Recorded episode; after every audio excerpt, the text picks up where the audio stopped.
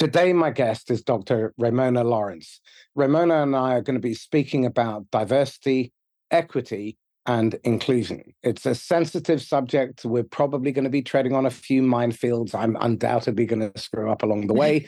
and uh, we're just going to try and have a grown up adult conversation about the subject. We're going to look at blind spots, gaps, and awareness. Again, thank you for picking that up in the green room the differences people have in access to resources. I mean, little physical access. Um, mm-hmm. you know, if, you're disabled, if you can't get upstairs, if you're blind, if you're deaf, um, you know, what are the limitations that you have to face every day? How does your background, how does your location, how does your uh, where you grew up affect how other people judge you? How does their strengths affect their judgment of you and your weaknesses. Are they judging you for your identity and or your role?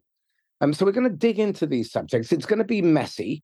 If we offend anybody, it's not intentional. Please feel free to write in and complain. Tell me it's my fault. But the purpose is to talk about this like grown up. At the moment, we are not seeing people reach across the aisle. And one of the things that is uh, constantly in the press and is being used as a weapon, it's become weaponized, is this whole concept of woke. So we're going to discuss mm-hmm. that too, what it really means, what it doesn't mean, and how language is weaponized. So these are all the topics that we're going to tap into. But before any we go any further, Raymona, first of all, welcome and thank you so much for agreeing to do this. Absolutely. I'm so excited to be here and to just be able to be in this space and have this conversation, like you said, like two adults really looking at each other's experiences and how our experiences intersect to help other people. So this is exciting. Uh, absolutely. And again, you know, the, the, conversation may well result in either one of us agreeing or disagreeing, and the audience may disagree. And we want that discourse. The the objective here is to stoke conversation. It's not to hide uh, in the shadows mm-hmm. and it's mm-hmm. not to run away. We're going to run to the sound of gunfire in this conversation. So buckle up. Raymona, over to you. Would you mind giving us a couple of minutes on your history, your background, and why you ended up in this particular line of work? Yeah, I love to tell people about my lens. I always say in the beginning of any conversation, what is your lens? If I'm talking to somebody else or if I'm introducing myself, and your lens is kind of the, the your background and how you see the world and so for me my lens is is that i was born as an african american female in the deep south of the united states so i grew up in southeast georgia united states I was the child of, or I am the child of a person who was a police officer. So I always say that I also grew up on the at the intersection of black and blue. Because for me, I could walk up to the police station and say, Hey, buzz me back, realizing even at that point that my access was very different than other people, and that that was not everybody's experience, especially people who had the same skin that I do. So that is another part of my story. I also have a, a chronic genetic disorder that affects primarily African Americans. And so I have sickle cell disease. Uh-huh. So with sickle cell disease, I have experienced the healthcare system and the hmm. discrimination within the healthcare system that said, you're not going to be able to graduate on time. You're not going to be able to access resources because you have this terrible genetic disorder, right? Then I have a doctorate in public health. So that's where the Dr. Raymona comes from. I learned about social justice, equity, health disparities, those types of things in my formal training. So that came along. And then when I went into my first business, I started doing uh, network marketing. And they told me that everybody with skin and hair can get to the top of this company. But when I looked at the top of the company, I did not see people with skin and hair like mine. So I knew that it is not possible that not one Black woman worked hard enough in the 40 years that this company has been around to be able to get to the top of this company. Like something is wrong with the system, not just those individuals. And so my mindset, even, you know, from a little girl has been how do I connect the dots for people? How do I look at the big picture system and not just individual things? And how do I bring all my experience together to really you know disrupt systems. I always say i, I challenge and and disrupt systems that keep people from reaching their highest potential. And so that's how i got into this diversity equity and inclusion work. I really became interested in it. I became a certified diversity executive. I, became certified to uh, or qualified administrator of the intercultural development inventory, where I see where people are on a continuum in their intercultural development and communication. And so all of those things, again, have intersected to bring me to this point to where now I, I'm a speaker, I'm a coach, I'm a consultant, and I work with businesses and organizations to look at how do we incorporate diversity, equity, and inclusion as a lens on the processes and practices that you do every day. So that's me. Lovely. Okay, thank you. So let, let's start with some definitions so that we're clear. Sure. What is diversity? So for me, diversity is a range of different factors. It's different people. There are different diversity categories. So often people think about race and ethnicity when we talk about diversity. But for me, diversity is race and ethnicity. It's also veteran status, it's different family structure, it's gender, it's socioeconomic status, it's different sexual orientation. All of these different categories are diversity dimensions or categories, and that's what I call diversity. And so it's not just race, but here's the caveat to my definition of diversity. A lot of times people say it's not just race, so that they don't have to have that hard conversation. Because often race is the hardest diversity category to talk about. And so when I say it's not just race, I don't want people to use that as an excuse to not talk about race, right? And not to have the hard conversation. And there's also diversity within diversity. And so when you think about all Black women aren't the same, all white women aren't the same. All members of the LGBTQ community are not the same. So there's diversity within diversity. And I help people to understand that because just like my two children, your children, they were they have the exact same genetics. They have the same two parents, but they are so very different. I have a 16 year old girl and a six year old boy who are, they could have been raised in different houses, it seems. Their personalities, everything about them is different, even though they have very similar genetics, same parents, same race, all of that. So, to understand that there's diversity within diversity is important too, so that we don't stereotype and say, this is a Black person, as is all black people or this is a veteran as is all veterans you know, understood. Okay so let's define equity and dif- uh, differentiate it from equality. So um, equity is giving people what they need to reach their highest potential. Equality is giving people the same thing. So if i say okay i'm going to give everybody five dollars and you're going to go out and, and purchase this gift or whatever. Well, if you already had a hundred dollars, then you could add a hundred dollars to your five dollars and you're gonna go way further to get the gift than somebody who had no money. Or, you know, we always use this picture of people standing on a box.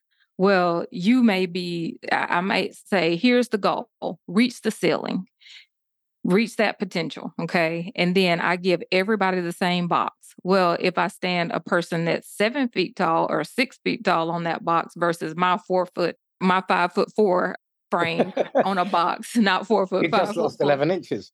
Right. Yeah. My five foot four per self on a box, then you're going to be able to reach it, even though I gave you the same thing. So we always say we're we're giving you the same thing. You have the same thing, but if you start out with more resources and more access and I give you the same thing, it's not fair.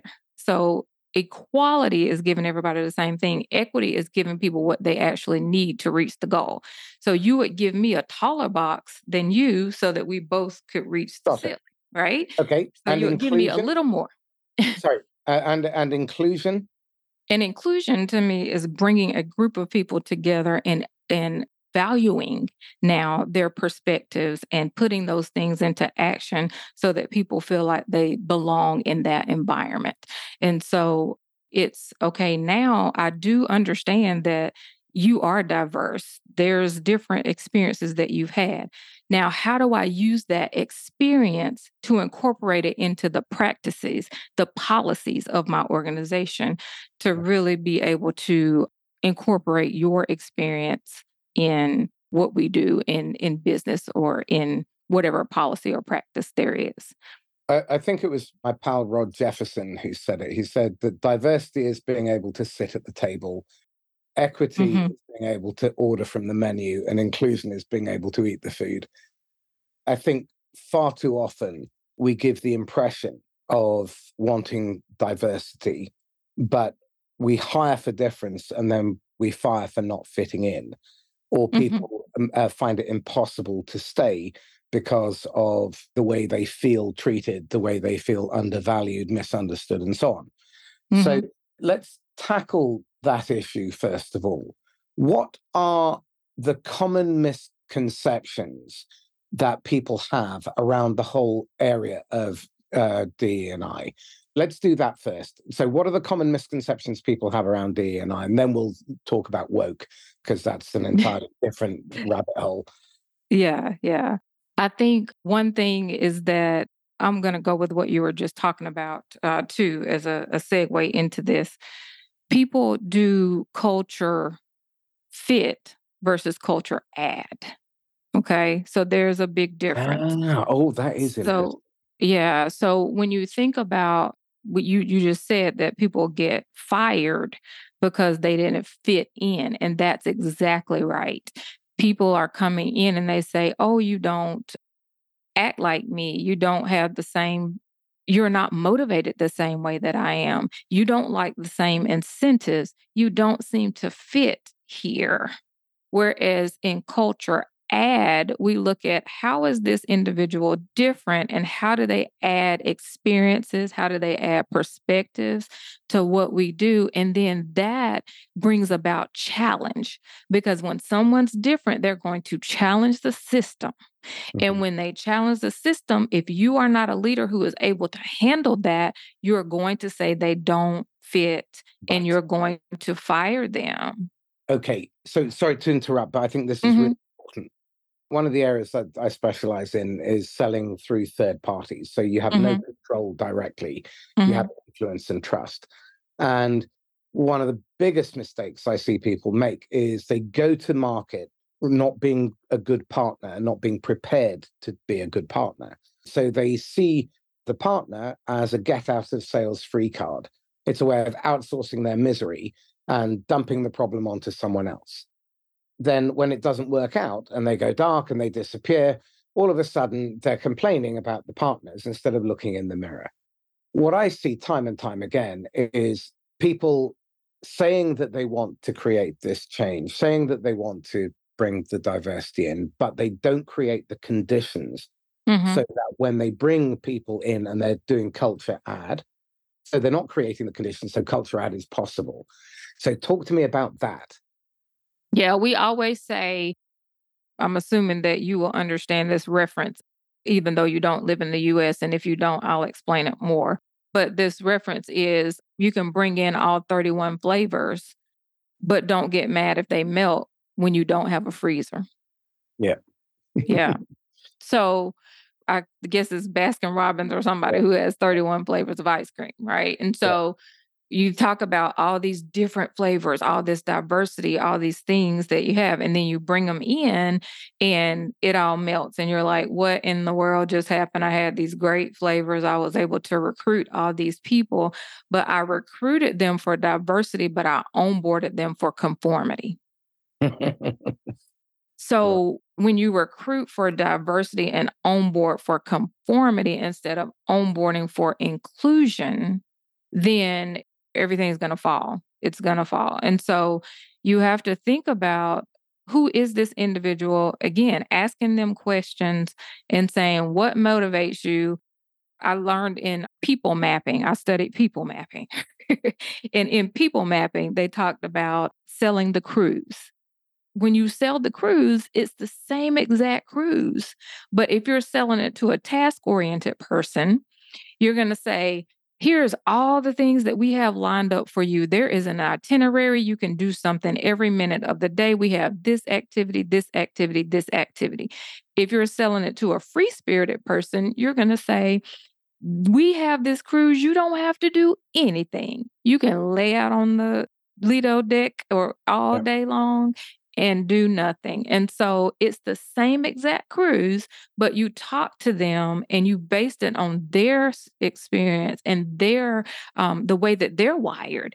And so that's what's not happening when we bring people on is we're not thinking about how do we really tap in to who this individual is and then uh, adjust our systems to that while we're still having them to follow the policies, right? So many of the people who've been listening to the, the podcast for a while will be familiar. Buyers buy for their reasons and their reasons only, not yours. Mm-hmm. Mm-hmm. People come to work for their reasons, not yours. Absolutely. Uh, what you've pinpointed here, to my mind, is a significant deficiency in the uh, education and competence of middle management in particular. Mm-hmm. Because mm-hmm. they define the culture of the team that the person has to deal with on a day to day basis. And in all probability, they were promoted for being good technicians, not for being good people managers. Mm-hmm. And the net result of that is that you end up getting a double whammy. So you lose a good producer and you gain a terrible manager who then is responsible for somewhere between seven or eight direct reports. Mm-hmm. So I think it's probably worthwhile digging into a little bit what you would suggest. Actually, if you were to put onto a blank sheet of paper the fundamental, the, the vital elements of a good manager's role, what would those three or four lines look like in your book?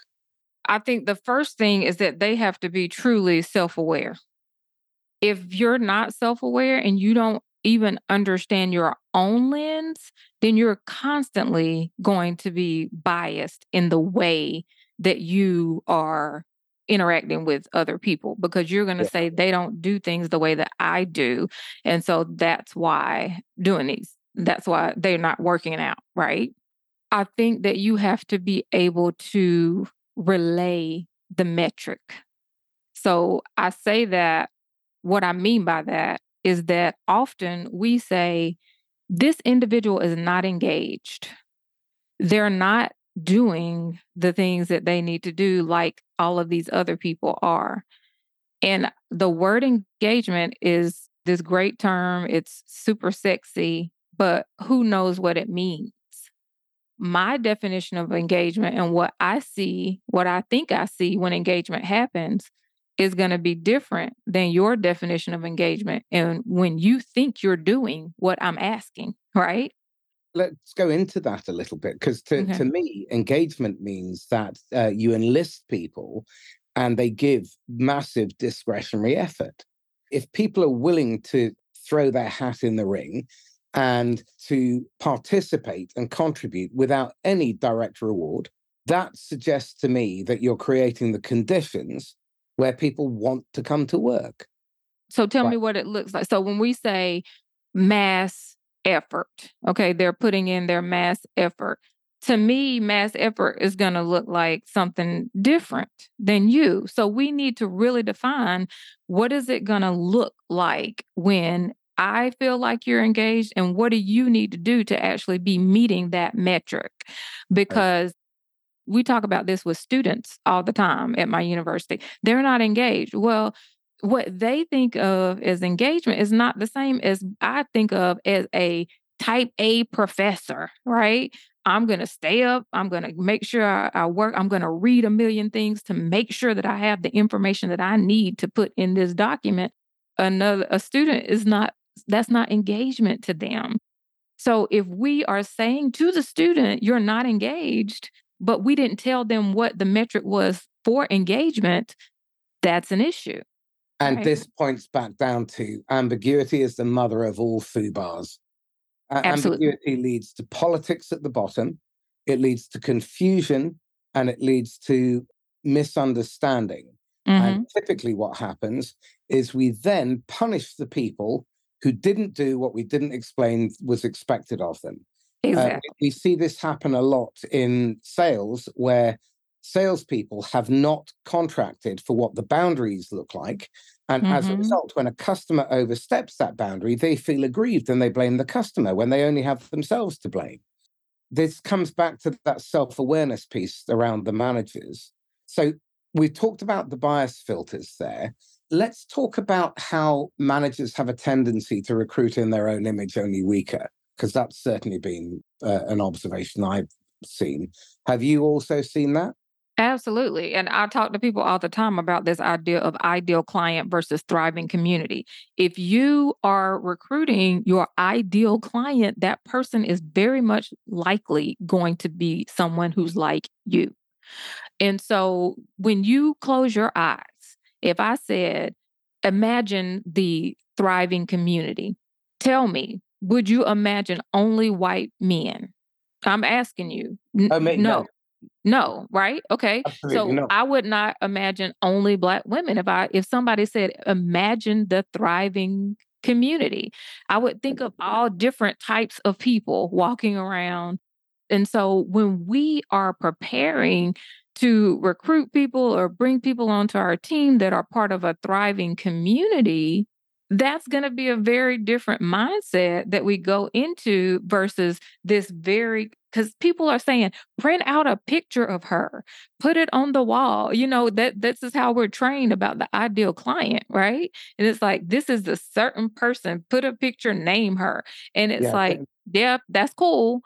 You got to talk to somebody because you know if you talk to everybody you talk to nobody. Yes we get that marketing stuff but as you're going through the process of bringing people on to your team or working with people, you've got to think about how does this particular process that we have in our business work for people that are different ages, different races, different genders, all of those types of things. You have to be willing to think through that.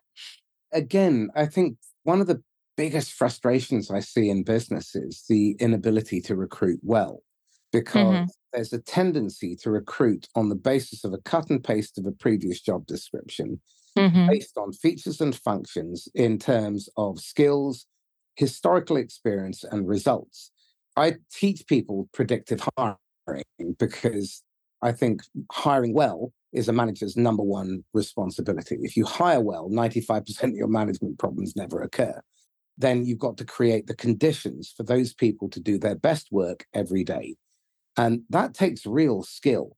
You can't be a player manager and do a proper job of looking after the conditions so that your people can thrive and that they can work well together, even if they are and they should be very different. Like you, I love the whole idea of lenses. And in fact, I've been working together with my ecosystem partners, and we go into companies, and six to 10 of us look at a company through our different lenses all hmm around a very specific problem. It's the most sublime Yes.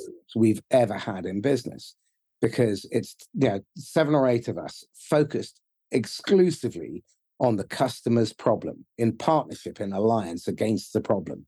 And And here's the thing. Here's the thing. I love that because there's no way for me to be able to see through all those lenses, right? You can't, one person can't see. I don't care how many diversity certifications or whatever I have. I see through the lens of an African American female. you know, that that's with it, your right? history, With my history, right? There's diversity within diversity, right?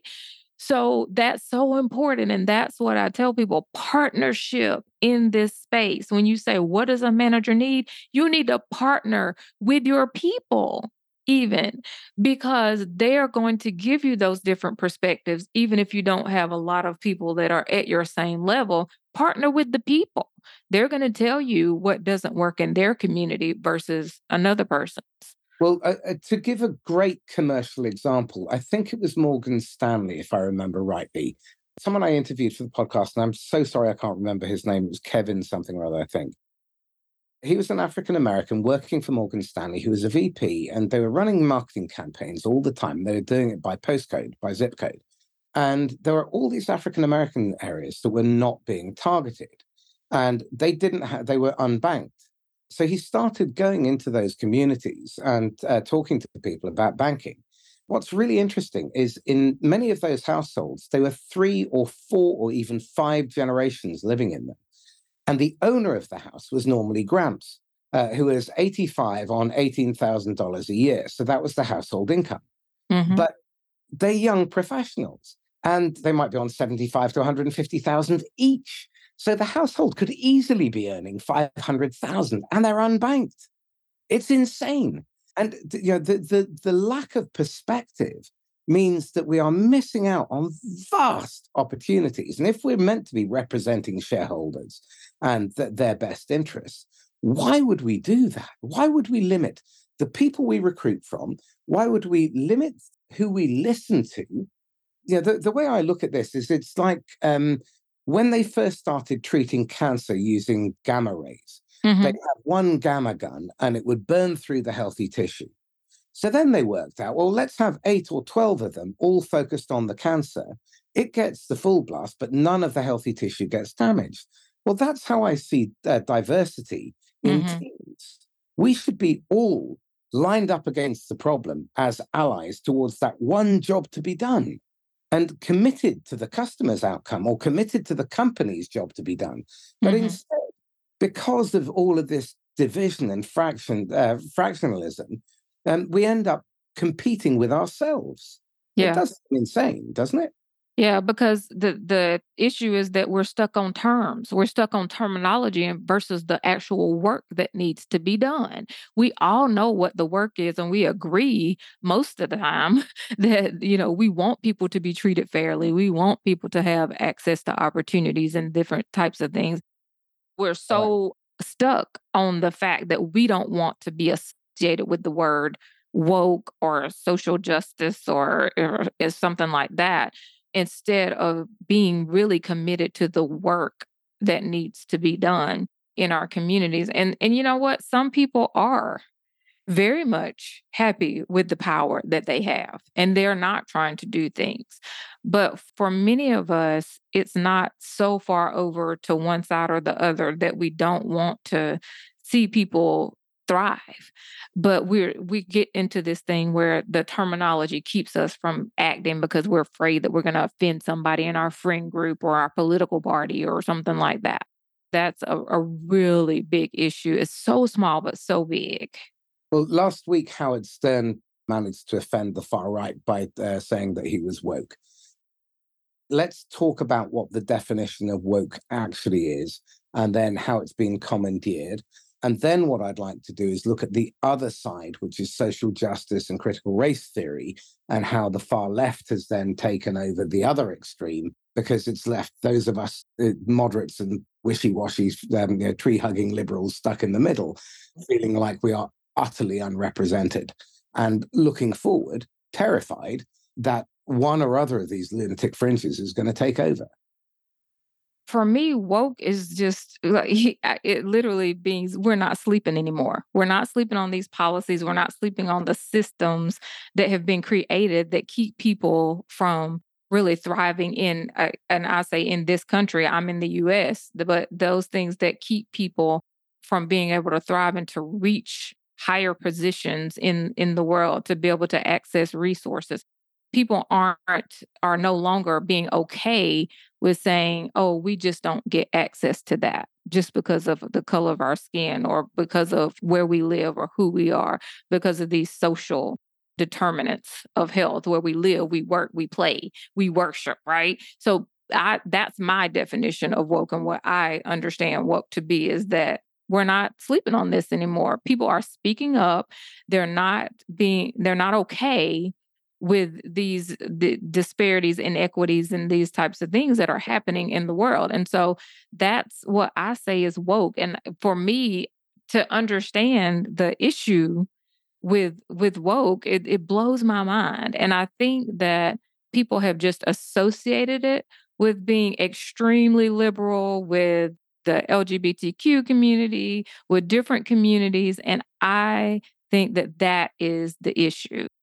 I'm going to challenge you because I don't think that people have associated it. I think it's been deliberately hijacked in the same way that social justice has been deliberately hijacked and it's been Mhm. turned into something that's politicized. Instead, I mean, social justice me- means equity, doesn't it?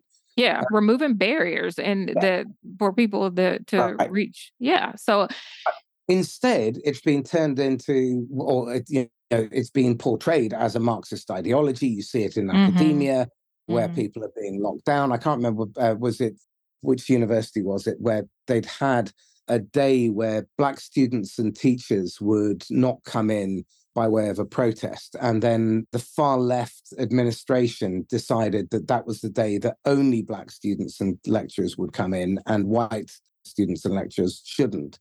And Mm. lecturer wrote, complained, and he and his wife, after 20 years at the uh, the university, were drummed out. That kind of extreme behavior Mhm. plays into the hands of the far right and then destroys the the core message.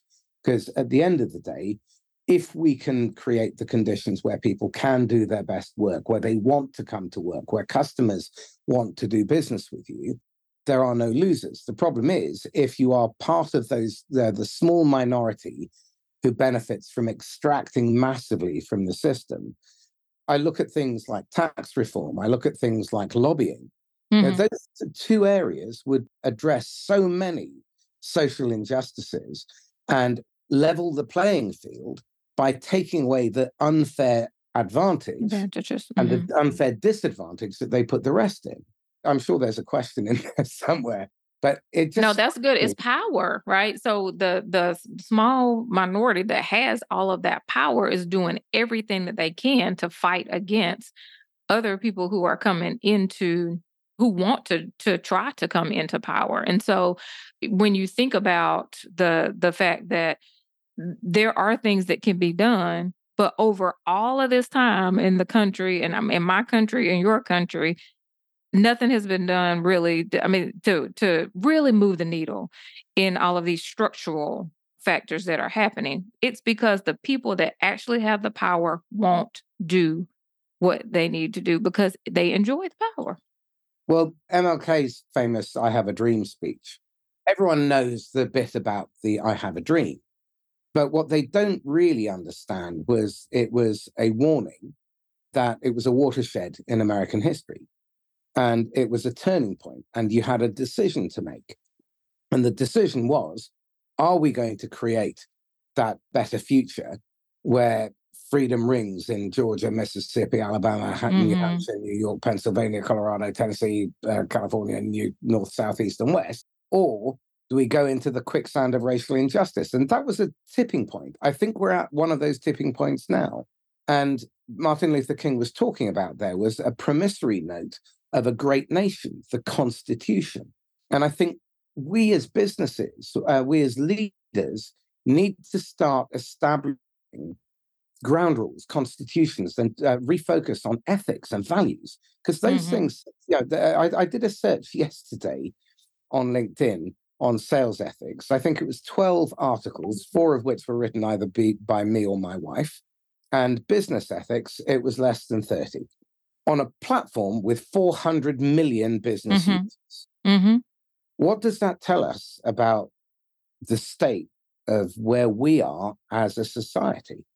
it tells us that that's not a priority in in in any way and we always think about i tell my my son this all the time he's very athletic and i tell him that as you're rising to you know the top in athletics it's not your skill set it's how your soul set and I mean your mind, your will, your emotions, those types of things are all about your character and how you're going to interact with people, how you're going to navigate the world.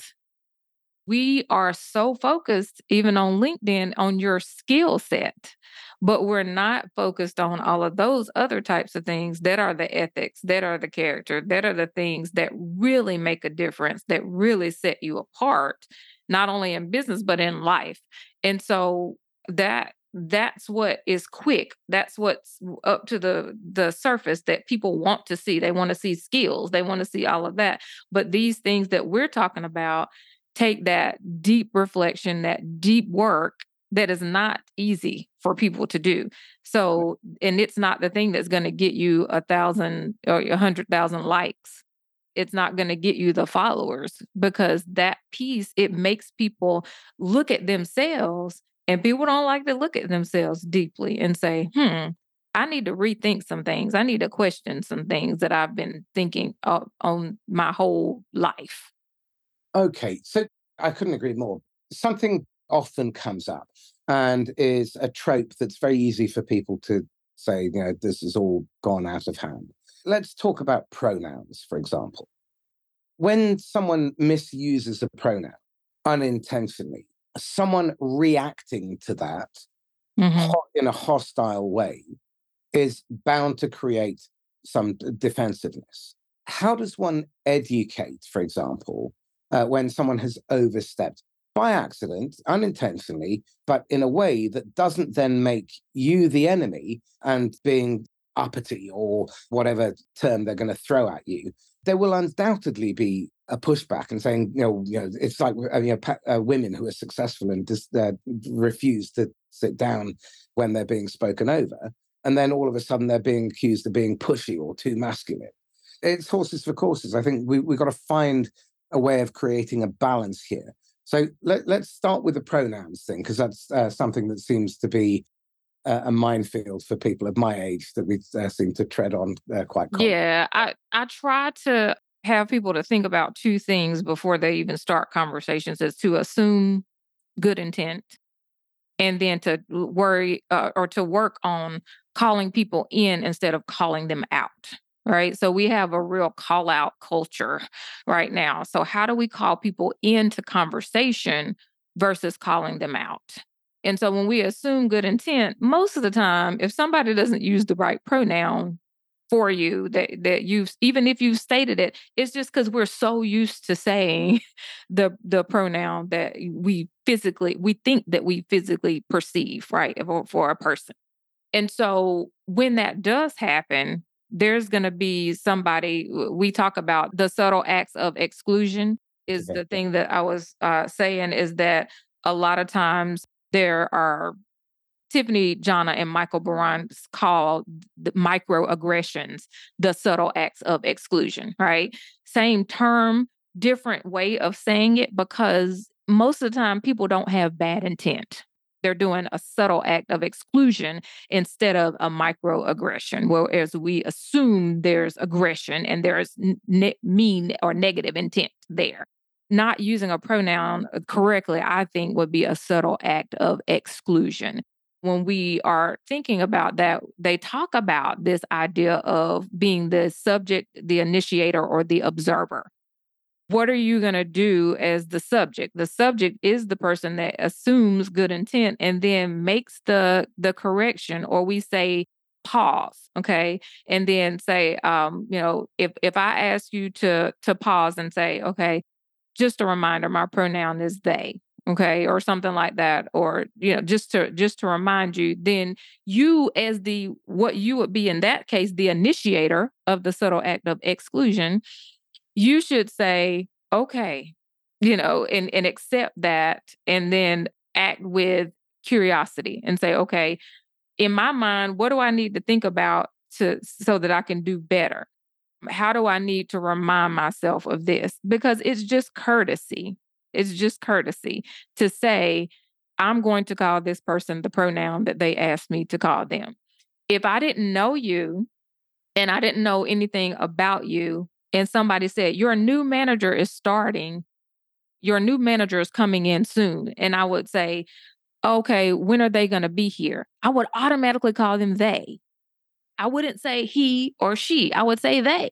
And so if it doesn't match a person's beliefs or anything like that, it's just common courtesy to say, if I if you want to be called they or he or she, then what what is it hurting? Me. Um, and so trying to remember to to be courteous and inclusive, I think is important. Go ahead. I'm sorry. Okay, so let, us deal with the other you know, elephant in the room, which is Mhm. um, how we get ourselves in trouble by treading on eggshells instead of just having direct conversations.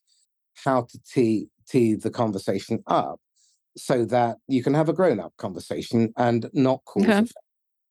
if you mess up then you know it's a it's an adult to adult discussion about what to do differently how, how do we Yeah. go about doing that because I mean, these are simple things, right? So if we're on Zoom, having everybody to put their pronouns. If everybody put their pronoun and your pronoun is he, then your pronoun's still gonna be he, right? And everybody can see the pronouns and it's gonna be up on Zoom. If they want to put something different, they put their pronoun and everybody can see that. Or we have a conversation, just like you said. And I, anytime I work for the National Center for Faculty Development and Diversity, on the first call, I say, my pronouns are she and her, and you tell me yours, and I will respect them if they're so whatever those are.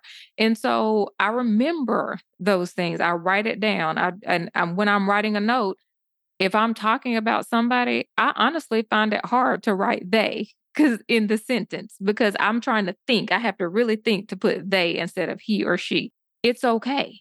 But I respect that individual and I say, okay, either we've had a direct conversation, you put it on your Zoom, you put it in your signature, some way you've let me know. And it's now my responsibility to use the pronoun that you have given me. Okay, slightly conflicted here because there's a little voice inside of me that's saying, this can't be that important. Now, I'm sure that's because of my perspective and it's my view on the world. But this then speaks to the whole question of identity and how far should we go in order to accommodate diversity? I mean, you, can go to a point, and that's reasonable but trying to get down to accommodating every little nuance or every little peccadillo or quirk or aspiration or whatever makes it then impossible to function.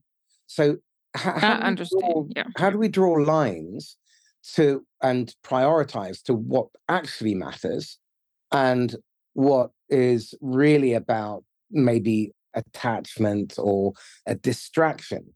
To my mind, while I respect if someone wants to be called something, I will do my best to do that. But the job to be done seems to be so much bigger than worrying mm-hmm. about that. There are things like values, for example. And to my mind, the, the most important thing is to recruit for diversity in everything except for values and unite around a common purpose. So, you know, a clear job to be done. And everybody knows how they're contributing to that job to be done. Because then we're working towards common purpose. And yeah. you overcome those other little quirks. Yeah. But I want to challenge you because I think Please. that again, your answer is coming through your lens, yeah. and your lens has a little bit of privilege, right? And so when you think about this, that would be like if I said you you told me your name is Marcus, and I'm like, no, I want to call you Marsha like that would get on your last nerve, right? Eventually, I mean, you would be like, It's okay, almost the weekend. huh? It's almost the weekend. so, you know, it would be like, okay, why are you calling me something different when I've clearly said and and I want to flip it and say, why is it so hard? Why is it so important for you to not?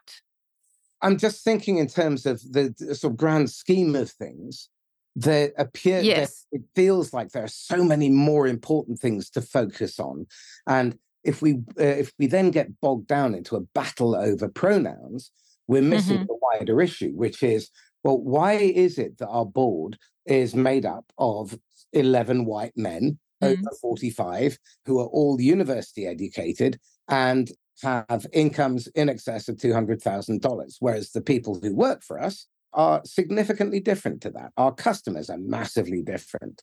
Mm-hmm. I mean, th- this is the stuff I think that we need to be dealing with. But we get distracted by the, the, the little things, and I get it at a sort of micro level. Yeah, and I, I mean, I think identity is important regardless, right? So when you're thinking about identity and you're thinking about who you are as an individual, how do I include you if I don't know who you are? And if I'm not willing to acknowledge who you actually are or who you perceive yourself to be, right? That is important. And so if we're not eh, willing to do that, then how could we be inclusive? There's different things with our beliefs and faith and all of that. I consider myself to be a very Christian person, right? I am a very Christian person. But I would not ever tell somebody that I will not call you by your pronouns because I don't think that I can be really inclusive if I don't acknowledge who that person says that they are. Now, I, do I, I think we should spend hours and hours and hours on it? No, but we should have the environment where a person can express that. okay, I'm willing to concede, but uh, what I would like to express is that I think that we need to pick our fights. Mm. And I think at an individual level, it's absolutely right that we should respect what people uh, want, uh, how they want to be identified. So let's dig into that whole subject of identity, because again, that seems to be massively misunderstood. How would you define identity? And then I'll define it my way. Oh, let's see. I think it would be the I always like to think of things on a comprehensive lens. So it's not it's your your individual, your physical characteristics, but it's also your emotional intelligence, it's your beliefs, it's your way of interacting with the world. I really think of identity that way. We also think about, you know, the genetics of identity that would go within the physical characteristics. But I also think that it encompasses all these other things that have to do with your culture, your background, your lens as well. And So it's that your self concept. that part too. Yeah, absolutely. I think that it it uh, it has to do with the comprehensive self, not just how you identify physically or genetically. Right. Okay. So the way I tend to define identity is identity is who you are, and role is what you do. And I think hmm quite often, much of identity is tied into To your role. role. hmm Um, and that role bleed is where a lot of the confusion comes from because Absolutely. um, it, it's about being a man or a woman, uh, gay or lesbian or whatever. And those are role functions. They're not about identity. And I think because the definition of identity has moved into role, then people are judging on the basis of whether people are fit for purpose, competence, whether your philosophy or approach to solving those problems or you know, tackling those issues uh, aligns with your political beliefs or your uh, ideological beliefs. hmm And in, in business, we see this a lot where people hang on to old processes. One of my favorite ones was the British Army in 1972 or something did a time and motion study on artillery fire. And the captain who was responsible was there for about two weeks. And he kept seeing these gunners carrying the shells to the back of the gun, opening the breech, what uh, shove it in the back, slam it shut. One of them would stand with his back to the gun and face uh, face backwards. The other one would march eight paces, turn around, stand to attention, and hold up his left arm, and then nod. And the other guy would then pull the cord and fire the gun. Basically, turns out that they were holding imaginary horses. hmm The holding up the left hand was holding the reins so the horse didn't jump. And they hadn't used horses for the artillery for about 40, 50 years. Now, how often are we holding on to those hmm traditions and we're, hmm we're just never questioning them? Why hmm is it we recruit in this way? Why do we recruit from these demographics? Why do we interview the way we do? That. Why are we not asking questions like, what are the questions this person is going to have to address in their job? And can I recruit someone like that?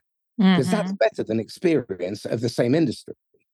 And what we're doing is, um, I, I always talk about this concept of screening out versus screening in.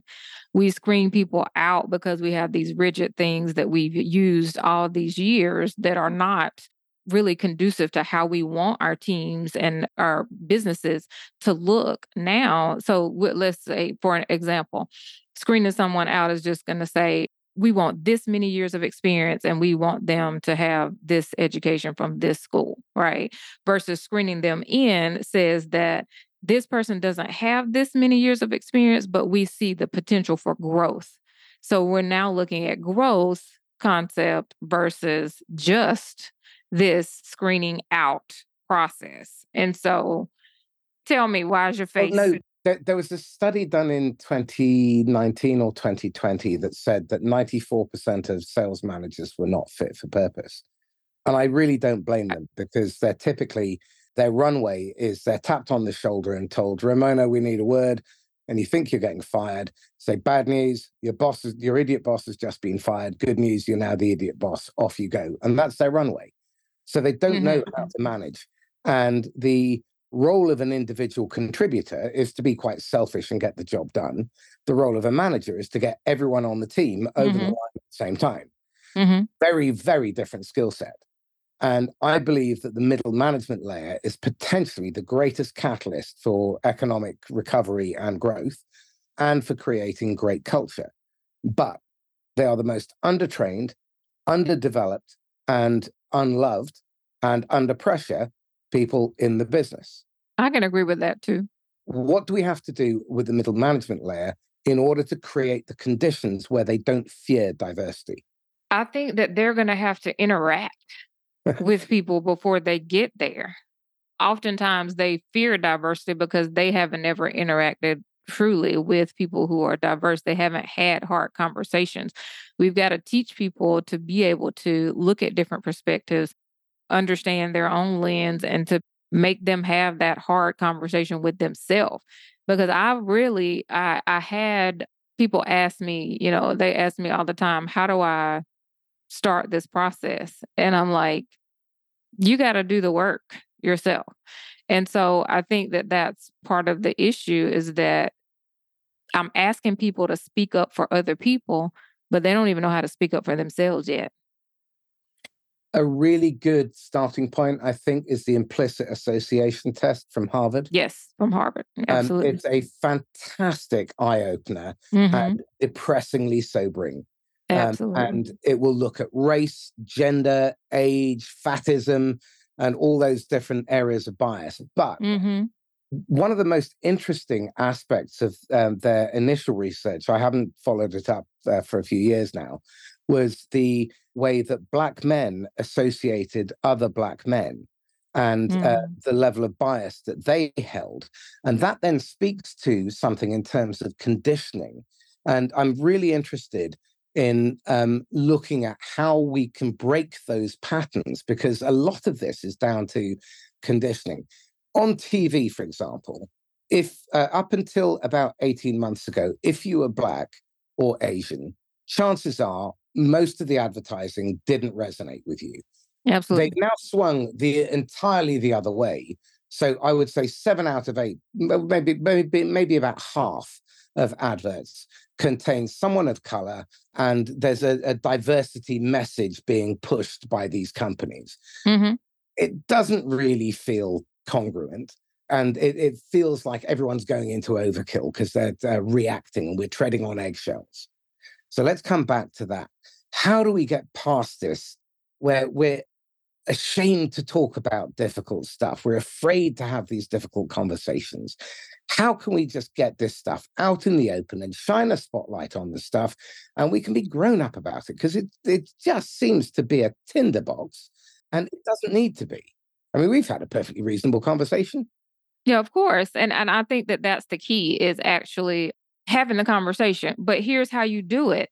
A lot of people try to start to have these conversations in high risk environments. Right. You've got to have the conversation on a lower scale and then you're able to have it in a on a bigger place like at work or wherever else. But if you can't even have the conversation with people in your home where nobody else is listening to it, how can you get on a podcast? You know, Yeah. we've talked about these things a lot of times before now, right? This is not our first rodeo talking about this. And so that's the thing is that we've had these micro conversations and we've built the muscle to talk about it. And that's why we talk about the continuum when I think about the intercultural development inventory. I think about people on a scale from denial up to adaptation, where they can really adapt their behaviors to other cultures and not just understand that different cultures exist. And most people are slap dab in the middle of that continuum where they're at minimization, where they just say, we're all the same. Why can't we all just get along? Everybody's just the same, right? And that's a problem. That's where color blindness lies and all of that. So when we're moving people up this continuum, we're really starting to be able to have these bigger conversations. And we always say, why don't you feed steak to babies? Because they can't digest it. So if you haven't given them the smaller chunks, the digestible conversations, then you can't feed steak. Because when we're trying to feed steak to people who aren't ready to have the conversation, we have complete eruptions because they're fighting, they're angry, they're they're doing all these things that are are not conducive you know to change. You've actually tapped into this. It's about creating uncertainty. When yeah. people are uncertain, the brain's default setting is the worst case scenario. Mm-hmm. So we have to take them along a journey incrementally. Yes. If you are already at what you consider to be the end point of enlightenment around DE and I, the other people have to go through that journey. It might be 12 yes. or 100 steps. And you don't eat an elephant in one mouthful. You've got exactly. to take slice by slice. Mm-hmm. So here's what I tell people I tell people to determine your disruption. So, what do I mean by that? That means that you might not be the person that's getting out on the street with a sign and marching. You might be the person that's just saying, I'm going to read a book. I'm going to talk to somebody who doesn't look like me. I'm going to follow a creator on Instagram who's not like me that might be your disruption, right? In the way that you are starting. You might not be Martin Luther King or, you know, anybody that is really, really has this passion and this power or this powerful purpose for change. And so if you determine your disruption and start there, then maybe you move to a bigger level of disruption. I don't know.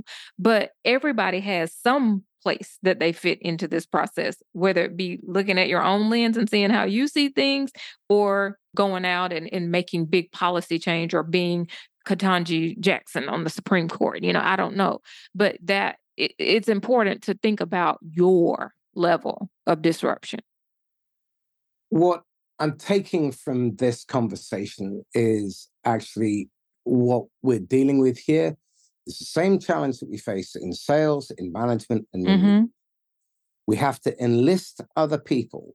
We have to recruit them to the cause, yeah. and we have to create the conditions where they can thrive and contribute to their greatest level. And we need to create the conditions where people can lead when it's their turn to lead and step back when it's not. So they don't have to put their ego in the way because that seems to be the determining factor here. It's attachment and entitlement. Uh, mm-hmm. Uh, it's attachment to doing things in a particular way or a particular outcome that is selfish without paying attention to the other people who may be affected. And organizations, one things that I spend my life doing is looking at the ripple effect of a bad decision going mm-hmm. down the organization. One of my clients, a guy called Jay Allen, did his master's degree, and his thesis was on about 120 different major business failures. The single biggest determining factor was three bad decisions in a row, one mm. compounding another, compounding another. And I think very often when we're dealing with topics as difficult as this, mm-hmm. we forget the fundamentals. Human beings are wired pretty much the same. We haven't evolved that much in the last quarter of a million years the odds of us evolving in the next 10 are pretty limited. So most of this stuff can be planned for. We can look at how people are going to behave as we go into this particularly difficult period. We need to be clubbing together.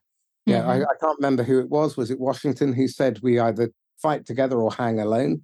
Mm. And I think we're at that point. I mm-hmm. don't know if anyone else feels that way. You may be uh, slightly more optimistic than me, but I think we're going into a big unraveling at the moment. Mm-hmm. Society seems to be coming to um, head. There's a lot of turmoil. We seem to be mirroring the 1920s and 1930s. that didn't end well. I think we need to be really focused on creating resilience by building community, by tapping into the natural resources that put humanity to the top of the food chain, which is our ability to cooperate and communicate. Absolutely. And there's a um, African term that I use uh, for my business, and it's Ubuntu, which means that I can't succeed if you don't succeed.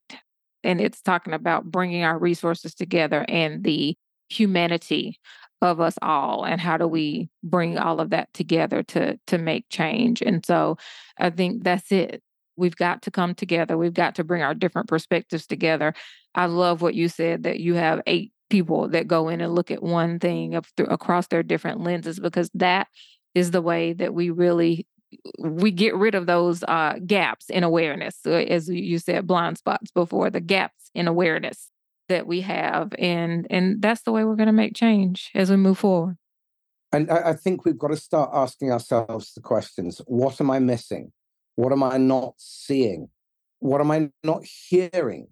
What biases am I bringing to the table that mean that I'm misinterpreting what's being said? is what I believe true. And there's not enough time spent in reflection. And um, for those of you listening now, please, the best habit you can develop is one hour a week.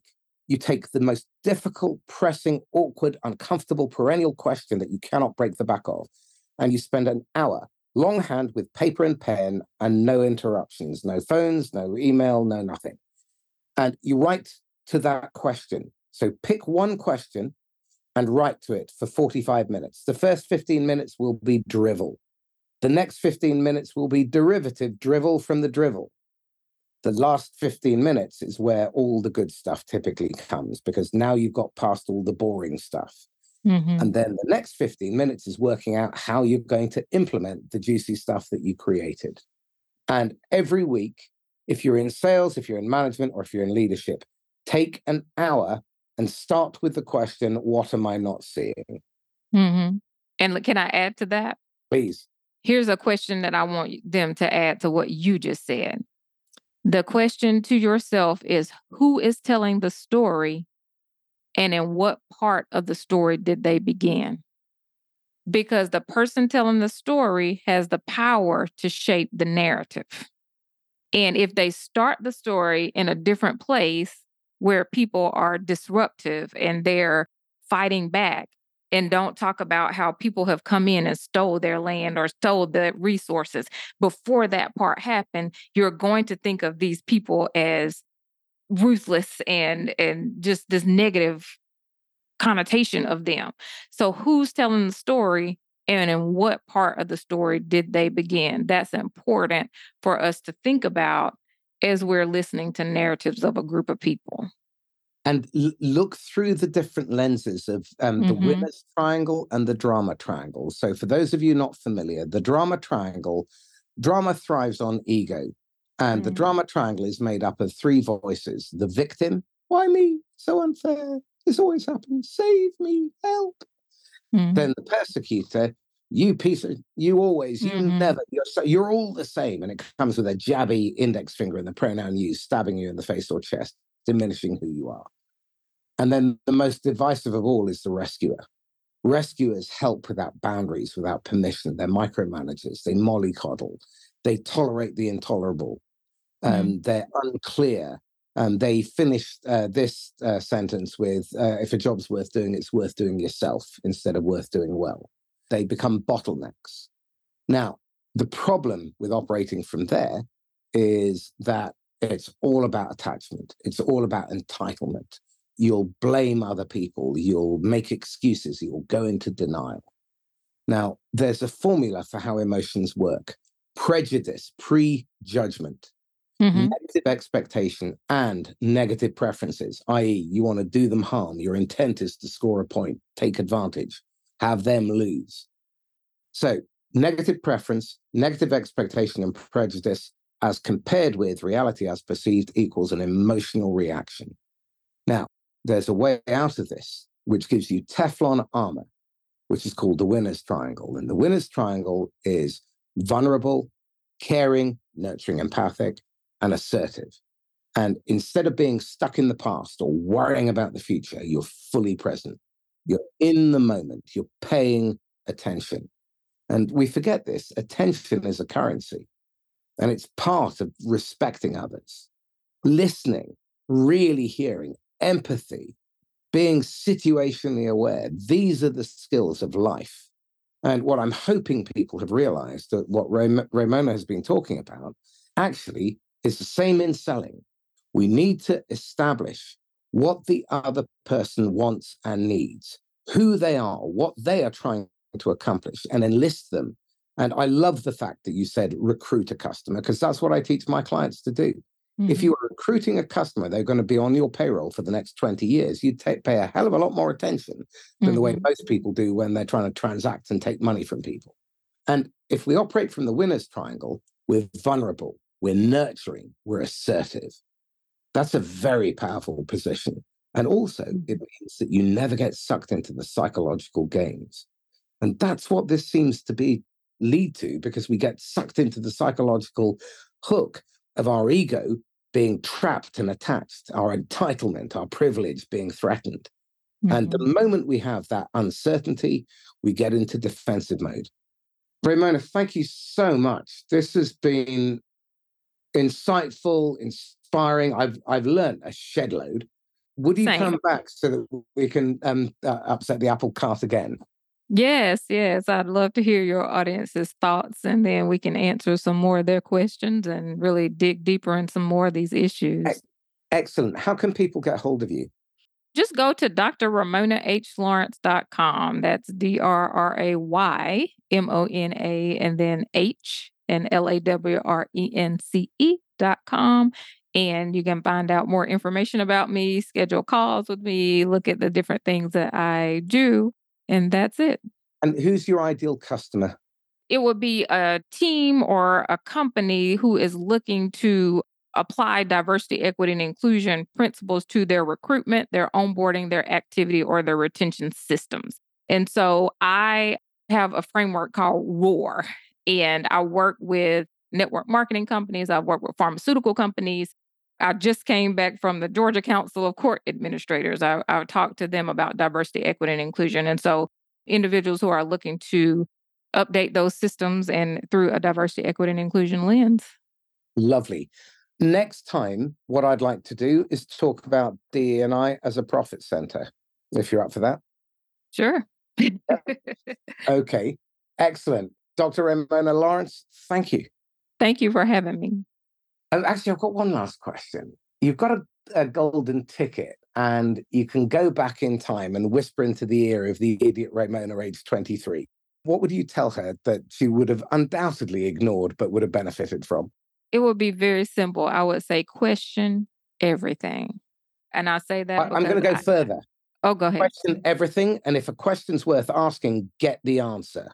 Sorry to cut across you, but it was too. Yeah, no, that that's good. um, and I say that because I was raised very strictly and with my by a teacher and a police officer in a Christian home, right? So everything was like, this is how things happen. It, it's it's how it goes, and I still very much stick by those principles. Um, I walk the straight and narrow very much in my life. But I also got to see that the world is so much bigger than me, and it's so much bigger than these experiences that I've had. It's so much bigger than the the support and the privilege that I have had. Not everybody else has that. And so when someone says, I have reached the top of this, I wonder it, it, the the the question is I wonder, right? I wonder what it was like to not have these resources and still get to the top. I wonder what it's like to be a single mom. I don't know. I've been married for 21 years since I was 23, 24 years old. I wonder what it's like to not have safety. I wonder, right? So question everything is what I would go back and tell myself so I could really, really understand even earlier the perspectives of other people. Fantastic. Raymona, thank you. thank you. So, this is Marcus Cauchi signing off once again from the Inquisitor podcast. If you found this insightful, and if you haven't, you're probably brain dead, get in touch. Tell me why we uh, why I'm wrong. Fight me, argue. Come back and tell uh, tell me why DNI is a pile of shit. Tell me why um, it's vital. To, uh, you know, tell me your experiences. I, I, want this discussion to liven up and for us to really dig into it. How do we turn this into something that serves the common good? Because we are in trouble. The economy is tight. We're going into a period of massive upheaval and disruption. We need to get smarter, or else mm-hmm. we're going to have our system ripped from under us, and we're going into a period of massive upheaval. It's up to you. You have a choice. I was only following orders is a choice. You push the person into the oven, you pulled the trigger, you stabbed them, whatever it was, you still made the choice. We have choices ahead of us and they're important. And we are now at a point where we can design the future of business, society that will be coming down the pipe over the next 10 years. If we don't proactively choose a path, then we're going to become part of someone else's plan. And you know the kind of people that we have leading us at the moment. Don't know about you, but that isn't a future that I'm keen on. Mm-mm. So in the meantime, stay safe and happy selling. Bye bye. Bye.